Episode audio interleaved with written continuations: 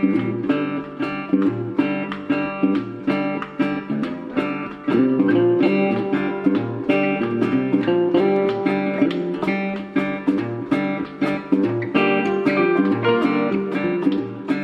Welcome to the Shoot podcast. My name is Jeff Dowdle, and I've been a licensed firearm dealer for the last 16 years. In this podcast, we talk about all things related to the Second Amendment, anything else going in the news, or something from my personal life, a sports story, or anything else I might find interesting. So, welcome, welcome, welcome. Well, I can tell you this, it has been a crazy last couple weeks with the culminating in the Texas Rangers, my Texas Rangers, winning the World Series amazing. Since 2011 and the heartbreak we had there, I didn't know if we'd ever have this day again. If you watched any of the games, they were on the edge of your seat. Great games. I'm biased because I'm a Ranger and they won, but I took the boys. We went out to a couple of the playoff games. We didn't make the World Series. We went to a game against Baltimore where they clinched and went on to play the American the American League Championship against the Astros. Then we went to a game against the Astros and we got beat really badly, and it was really depressing, and didn't know how things were going to end up. And but here I sit.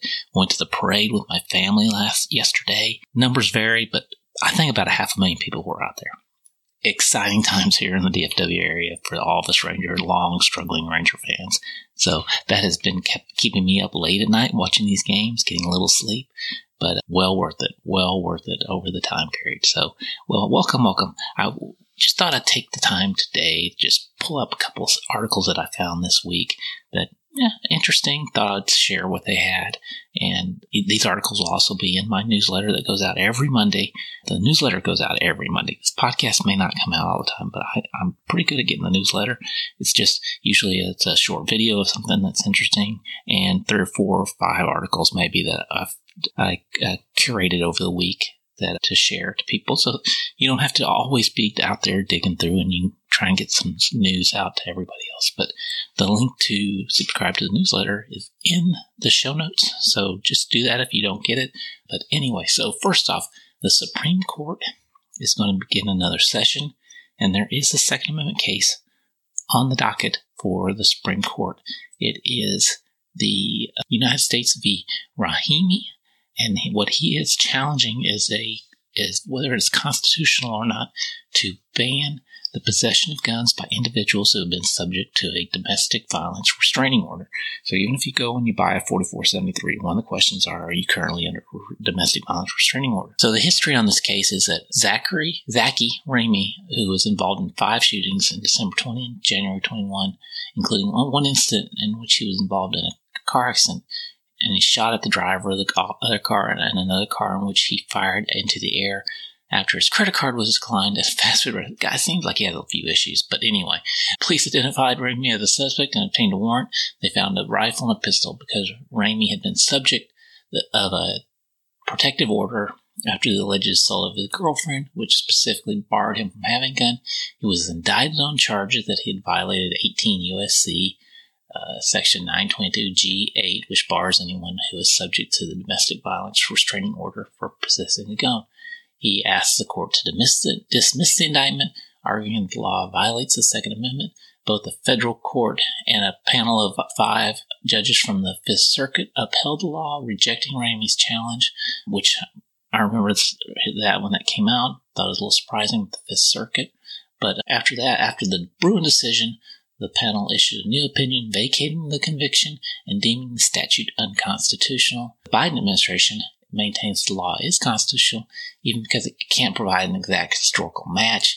Um, so we're going to be reviewing this case, seeing if if you're under, you know, previously under a restraining order for domestic violence, does that violate your Second Amendment and barring you from possessing the gun? So I know that Justice Coney Barrett has in the past ruled that she thought that removing people's right because they're a felon was not constitutional. Be interested to see where she lands on this one. But that is really what this whole story is about, whether or not if you are a felon, if that constitutionally prohibits you from losing that right. You know, felons don't lose other rights typically. They don't have, they still have all the other rights of the, of the Bill of Rights. So curious to see where this lands. Again, it'll be one of those cases where it kind of shows that the Second Amendment is treated a little differently. Another story that I would be surprised that we don't see coming up in the Supreme Court sometime in the upcoming years is about an HOA that is trying to ban guns. And this is from the Sun Sentinel.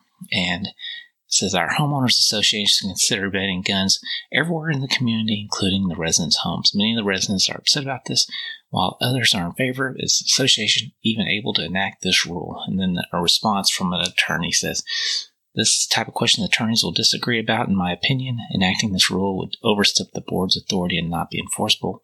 Without getting into the politics of firearm ownership, the law is well settled that people can't keep fire that people can keep firearms in their homes. So anyway, if you ever been a membership of a HOA, they can be very, very powerful. I think they over abuse, they abuse their powers, and they can even prevent somebody from becoming an FFL if they so chose.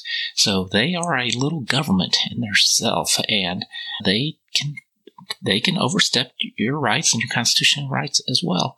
And I would not be surprised if this is not a step that other HOAs, especially in the bluer parts of the world, start taking to try and ban people from gun ownership.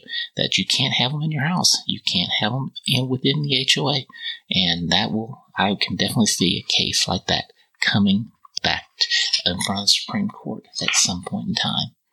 And then the final little story I want to break you up uh, update on you is we haven't talked about this in a while, but that old dreaded pistol brace rule. And some more good news came up this week where the judge in the case of the Gun Owners of America case, it's the state of Texas versus ATF, which was brought by the Gun Owners of America.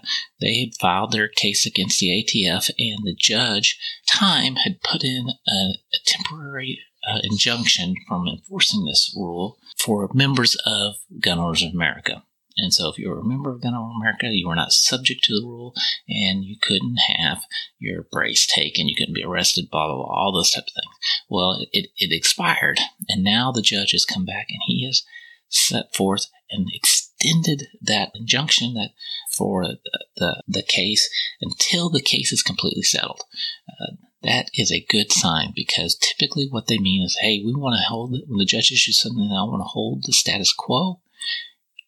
That means he has a tough time believing that they they're going to be able to the government's going to be able to show that they're win their case and that he does not want to disrupt everything and then have to reverse everything. So it's going to use the stopgap, but he he believes that the that they the plaintiffs are going to succeed and he has even judge has even cited that Mock v. Garland, where the Fifth Circuit Court of Appeals found that the ATF violated the Administrative Procedures Act by pulling a bait and switch with the proposed rule and the final rule. So those are just some of the, the signals that he's giving. But again, it's really good news that he's gone ahead and extended this and that we may end up getting that rule thrown out and we can all have those little things of plastic attached to our guns and not be felons. So I appreciate you all listening. Those are just some news stories I thought I'd give to you. You can uh, check out these stories. They should be in my newsletter. They'll go out on Monday. Appreciate everybody listening. Um, subscribe to it. You know, share my podcast. Do all those things, and have a great week. And continue to fight for our Second Amendment.